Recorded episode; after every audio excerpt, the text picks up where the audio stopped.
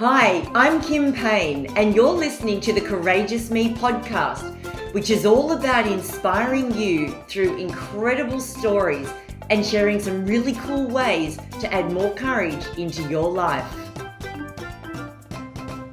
Welcome to another episode of Courageous Me.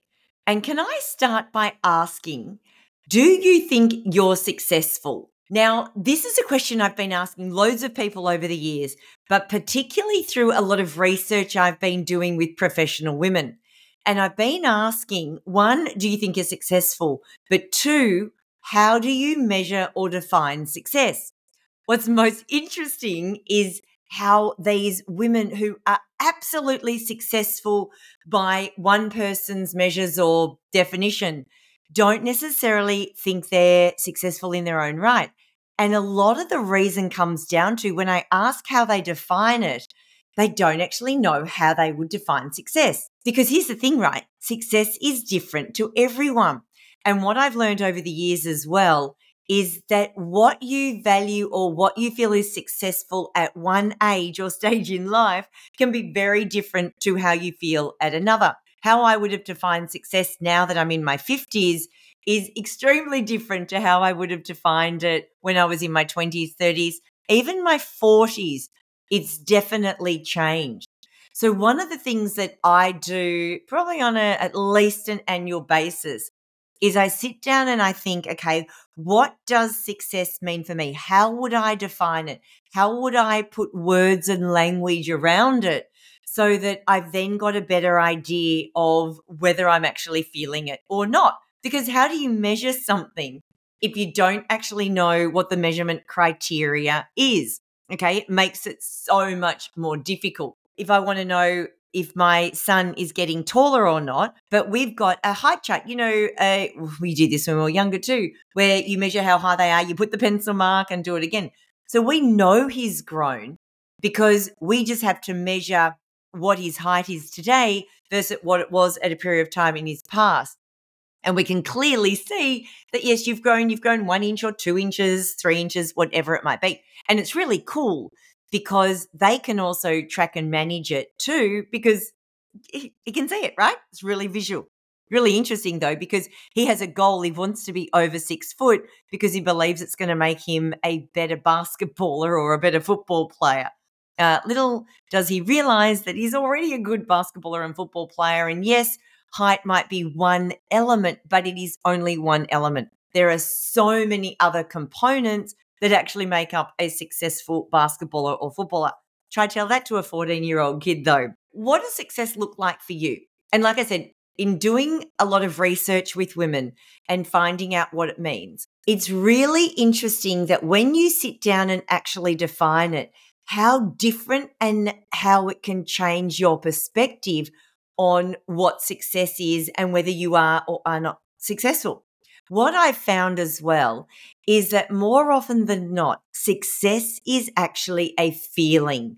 It is a feeling that you get. Is a perception that you can weigh up based on your own internal beliefs, your own system, your own thoughts, your own mindset? There's so many things that make it up. But when it comes to success, I often think about, well, if you want that feeling of successful, and I don't know many people on the planet that don't want to feel successful, but if you don't know what it is, how do you then know what you've got to do to get there? And like I said, because this becomes a feeling or a perception, being really clear on what it is allows you to go, yeah, I do feel like that. And when I feel like that, that makes me feel successful. And it just changes everything when I've been doing this research, getting people to think about success, the other thing that I've been asking is, well, what do you want? Like, if we're looking at success and what makes you feel successful, it's got to then, if we unpack the layers or we unpeel the onion, when we then step backwards, it's like, well, what do you want? So, if I was a genie and I was going to grant you a wish or three, depending on your genie. And I said to you, Well, what do you want? What wish do you want granted? Would you actually know what to ask for, what to answer? And do you know how many people do not know? When they're asked what they want, so many people have no idea because it's so broad. It's such a big question And unless it's then broken down into specific areas. So, for example, uh, what do you want to earn? Or what do you want to do today? What do you want to have for dinner tonight? Or what do you want out of your life? Or, you know, what sort of job would make you happy? What do you want from your personal life? What do you want from your friendships? There's so many definitions and it's so broad that unless we can narrow it down, it makes it really hard.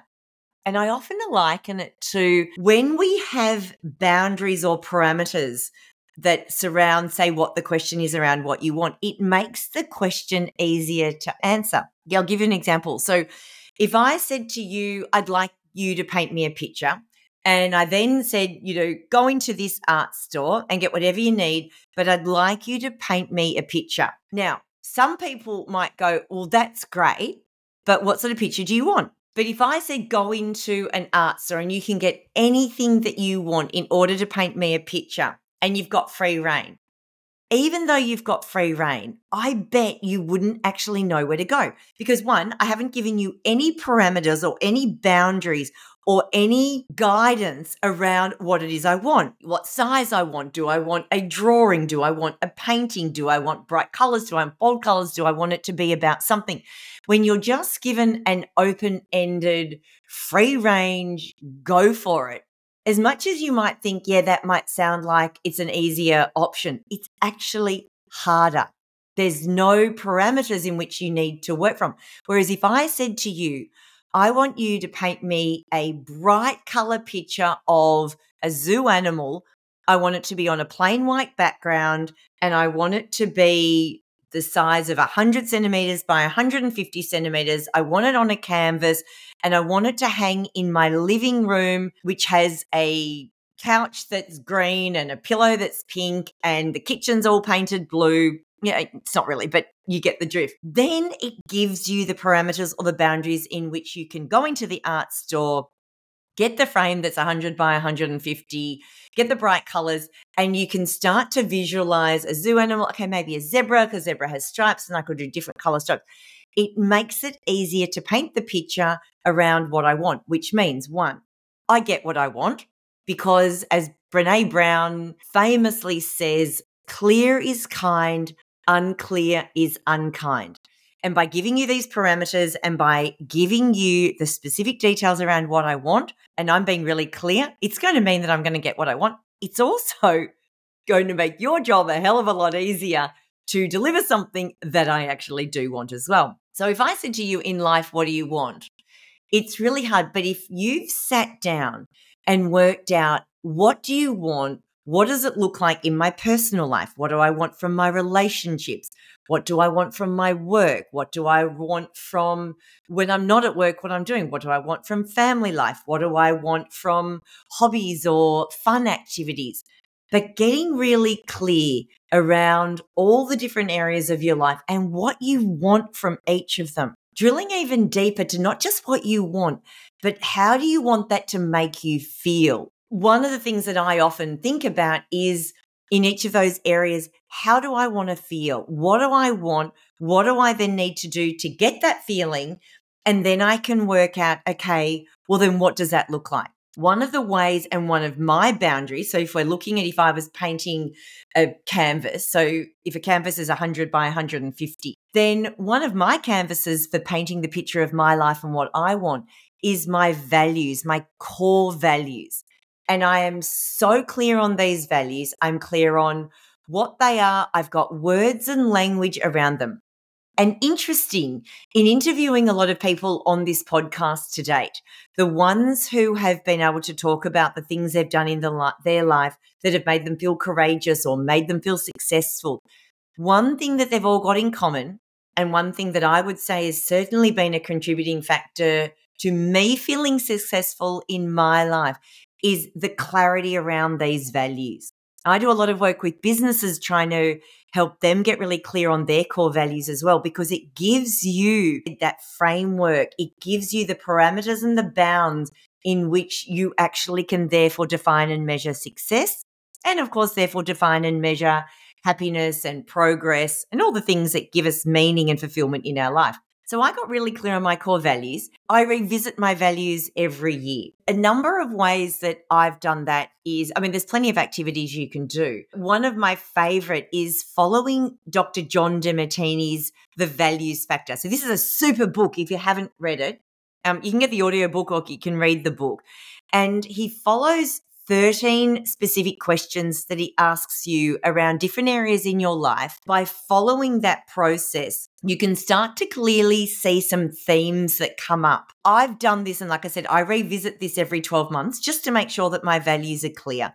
And then I put language and words around it. Right now, and I'm going to share what my values are to try and give you some guidance into what I've come up with. And there's no rule with this. The one thing I would say though is when you're coming up with words to really define your values, it's about making sure that they're words that resonate with you and they don't just become words on a page. My ones are my number one core value in life is love. And love has so many different definitions. And it's really funny that love keeps coming up for me. I have, for as long as I can remember, always said I love love, right? I love romantic love. I love the word love. I love, I want to love what I do. I want to love who I'm with. I want to, you know, I want to love what I wear. I want to love what I eat. I've never just used the word like.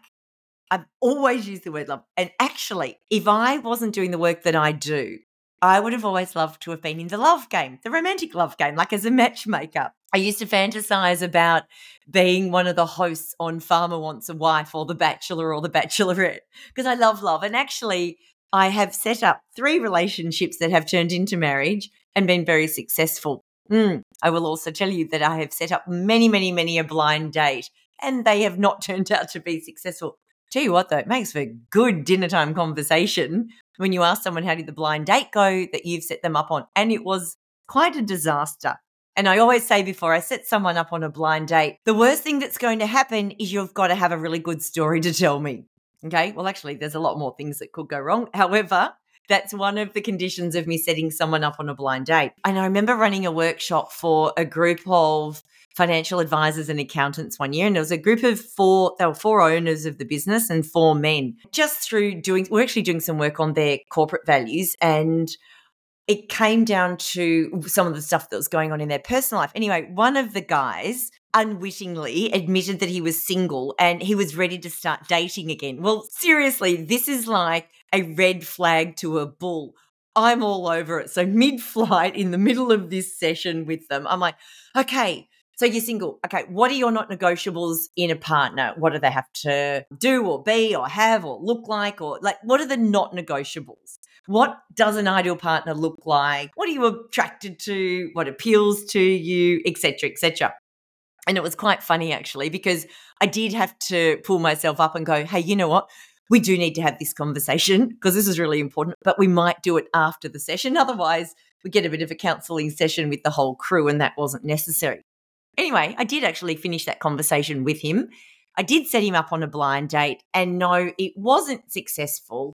And I didn't actually have a juicy story to tell on that one, but it was still very, very interesting to see, you know, what worked, what didn't work, etc., etc. Uh, so loving love, that's one of my things. To the point where about eight or nine years ago, when we moved into the house that we're currently living, and I was setting up my home office, I wanted to put a decal on the wall. I wanted the words to say, life is not worth living without love because love has played such a huge role in my life. The word love and everything love entails. And I got the decal with that statement that life is not worth living without love. But I got it written in French. now, I only studied French at school, so I'm not very good at it. And I'll be honest, I can see that wall decal right now, written in French, but, I can't read it. I can't even say it to you. I can't read French anymore, can't speak it, don't have the accent. But I tell you what, writing that sentence in French is so much sexier. Actually, I've got it on my website. My I just launched a kimpayne.com.au website. And on my about page, I've actually got that quote written in French, which is really cool, albeit I can't read it. So love has been one of my absolute core values, has been all my life, even before I was able to put it into words. Now, love for me means family. Love for me means relationships. Love means romantic love. I do love romantic love. Love also means kindness and being kind first and foremost. Love also means being fair. And love, going back to Brene Brown's clear is kind, love is also being clear. Love is one of my values. And when I'm looking at anything that I'm doing in life, whether it's work or whether it's personal, whether it's recreational, whether it's in relationships, I always come back to does this come from a place of love? Is this something that I want to do? And do I love to want to do it? Or is it just a, eh, don't know. I worked closely with a coach called Penny Locaso for the first six months of this year, and she often refers to her hell yes list, which if you're looking and weighing up something, putting it through the filter of is this a hell yes or is it a hell no or an in between, and then being able to make a decision. My list is my love list. So, is this something I love? Does it light me up from within inside? Does this bring joy to my heart? Does this come out with the words, I would love to do this or I would love to work with you. I've spent 30 years in financial services and working with professionals. And I'll be honest, using the word love has been something that I've backed away from for a long time because often, well, one, it wasn't accepted in general.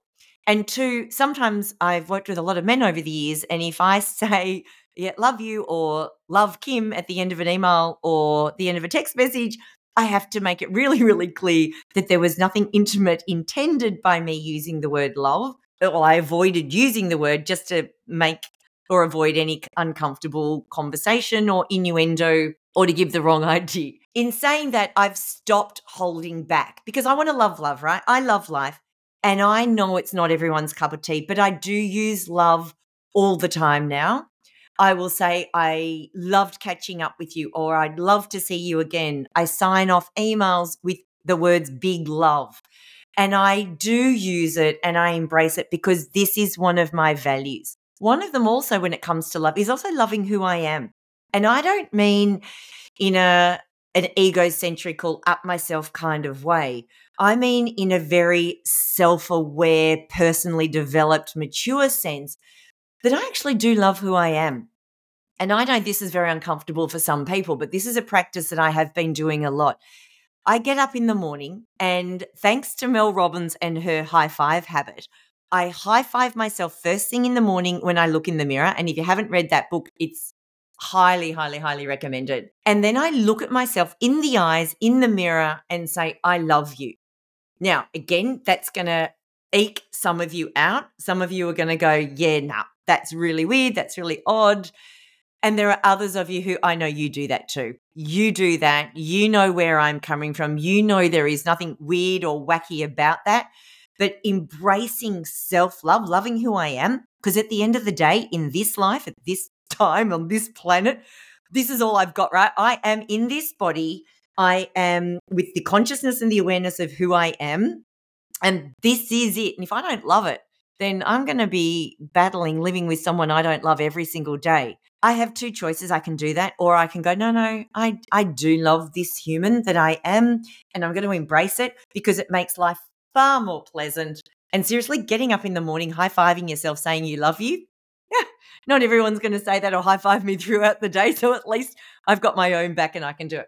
So, one of my core values is love, and everything comes from a place of love. One of my next core values is the word liberation. Liberation absolutely resonates with me. And when you hear my next two values, you'll see that the four of them, the four of my core values, all start with the word L, which is coincidental but not. So it just so happens that these are the words that really resonate with me. And I tell you what, having four words that start with the same letter, it also makes it really easy to remember. Not that you need to remember something that's in your heart. However, when first developing them, liberation to me is a version of freedom but it means so much more. Liberation means really owning all that I am and feeling free to be me wholeheartedly. Now, I have to love myself in order to do that. So the values are very much aligned. But liberation in terms of having choice around everything I do, when I do it, how I do it, who I do it with. Now, I don't always get choice in it, but that's something I'm working towards. It is around growth and this whole freedom about, you know, doing what I want, when I want, where, how I want. Then that is around growing as well and growing who I am. It is also around courage, and courage is a very, very dear word to me because of what it means. I mean, this whole podcast is around courageous and courageous me. There is absolutely a reason why I've called it that because when I say those words, I am saying that I am courageous. And yet, if you say it and you say the words courageous me, you're saying you are courageous. And it's interesting because I could have called it courageous you, but that's me telling you you're courageous. I want you to own it because, again, that comes back to my value of liberation and owning who I am, feeling free with who I am. And it also is about being very clear on my purpose and my calling and my why. These are all areas that I do a lot of work in, helping others to find these things. So, find what their purpose is, what their passion is, what their calling is, what their why is. Because I do believe that in knowing that and understanding that, it really does allow me to have the liberation and the freedom to turn up and feel free to be me as I am in all my beautiful, imperfect glory. So that's my second value. So I run a lot of what I do, a lot of decisions I make, a lot of choices that I have to go about. I run it through this filter of does this fit with my value of liberation? And it's interesting because I got asked to do a piece of work recently. It was normally a piece of work that I would have done in the in the years gone by because it was something that I was into. However, over the years, my purpose has changed and what I'm actually doing has changed. So no longer did this piece of work actually light me up. I didn't love it anymore, right? It didn't pass through my love it list. What's interesting though, when I was asked to do this piece of work, I really had to go, okay, why is this rubbing up against me so negatively? Why do I feel? I actually felt like I was in a cage and I was trapped. And it's funny because I hadn't actually even said yes to this work, but even going through the process of weighing up, do I want to do it? Do I not want to do it? It became a very visceral feeling in my body that no, I didn't want to do it. I got these feelings of being constrained, kind of like, you know, clipping the wings on a bird or a butterfly. I imagine that that's what it would feel like. So, again, you know, when we're talking about success being a feeling and values guiding your feelings, it was very, very clear to me and it became a no. And I actually said no to it because it was making me feel like this. And this is what I mean by over time it's changed because I would have said yes to that work. I probably would have jumped at that work a number of years ago. But today it didn't fill my heart. It didn't pass my love it test and it didn't make me feel liberated and free. So the answer was no. And it was really funny when I did say no, when I replied no, it was all done through email. I felt liberated. And again, this goes back to the parameters. My 100 by 150 canvas are my values. And liberation is one of them. When I wasn't living that value, when there was a thought that I was going to do that, it went against it. But when I said no, it was like all that liberation came back in. So my first value is love. And then the, they're not really in any order, but my second one is liberation. My third value, again, another L word, is learning. I absolutely passionately love learning. And learning for me is very much around curiosity and it is all about wisdom. So it's not just learning for learning's sake, it is learning for wisdom and it is learning because I am innately curious as a human being. And it's interesting actually, when I reflect back on my childhood, as a little girl, I used to, and I mean, a really little girl, I used to get all my teddy bears. I was never into dolls, but I loved teddy bears. And I used to get all my teddy bears and go out of our laundry door. And we had some steps that walked down to the garden. And I would put all my teddy bears on the steps. So we had about eight or nine steps. So I'd put a teddy bear on each side. So what, that's 16 teddy bears. And I would pretend I was a school teacher and I would pretend that I was actually teaching them whatever it might be, maths or English or no, it'd never be English. I hated English. It would have been something maths or something. And I used to pretend that I was teaching them And then I would ask them, did they understand that? And were they learning? And it was really, really interesting. And it was one of my favorite things to do and one of my fondest memories. So it's no surprise that when I was looking at my values that learning came up. Also a little bit obsessive about learning. You pretty much don't find me doing anything without earpods in my ears, listening to podcasts. I've been listening to podcasts since they first became a thing or listening to audiobooks now that they are a thing, reading books or listening to masterclasses. I get so distracted doing the learning that I actually sometimes have to pull myself back and go, Hey, Kim, you've actually got real work to do the learning's great. Sometimes you just need to, to get some focus. When I'm doing anything or thinking about it is like, is this allowing me to fulfill my desire for curiosity, to fill my heart with wisdom because I'm learning the whole way? And actually, I heard a guy, oh, Fruit, I can't remember what his name is, on a podcast the other day, and his name is Alex. I'll put it in the show notes. I can't remember what it was. And he was saying there's one thing to learn, but there's another thing to actually take the learning and turn it into a, a changed or an action or a behavior where you actually get the benefit from the learning. And I thought it was really cool actually because I can get a little bit obsessive with jamming my brain full of more learnings, right? So, podcast after podcast, after webinar, after session, I'm constantly learning, learning, learning. But at some point, that learning has to turn into wisdom. That learning has to turn into not just satisfying my curiosity, but turning into something that then allows me to experience liberation and freedom and progress and growth and all of that. He gives the example that if he pulls up a red card and then he smacks you, that's something that he's done. So he's pulled up a red card and he hits you. If he then pulls up the red card again, then if you've actually learnt the lesson, when he goes to hit you, you're combining pulling up the red card with the hit. Then you're going to see the red card and you're going to duck because you know that the red card means he's going to hit you. And in a nice way. This is not in a bad way, in a nice way. So if he pulls up the red card and you don't move, you don't duck or get out of the way, then you haven't actually learnt the lesson.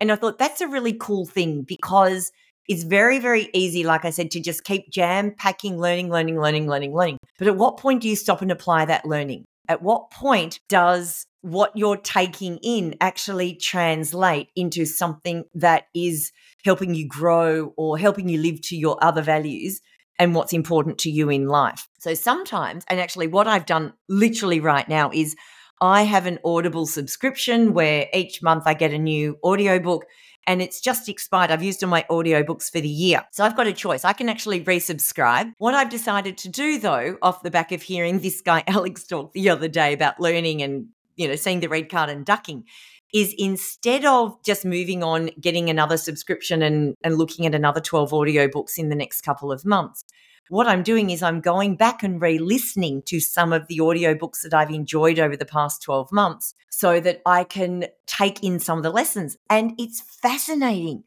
because in listening to some of these audiobooks again, I feel like I'm listening to it for the first time because I've got a different perspective or a different point of view as I'm now looking at it. Because, you know, it's kind of like they say once you've learned something, you can't unlearn it, or once you've heard something, you can't unhear it. And our brains actually do for everything that goes on, it, it changes. So, what I've learned and what I've done over the last 12 months since I last listened to that book has changed, which means the perspective that I'm now listening to the book from, the lessons I have learned over the years or over the year, I'm now looking at and absorbing different things. And it's absolutely fascinating. Talk about getting value for money too from my Audible subscription.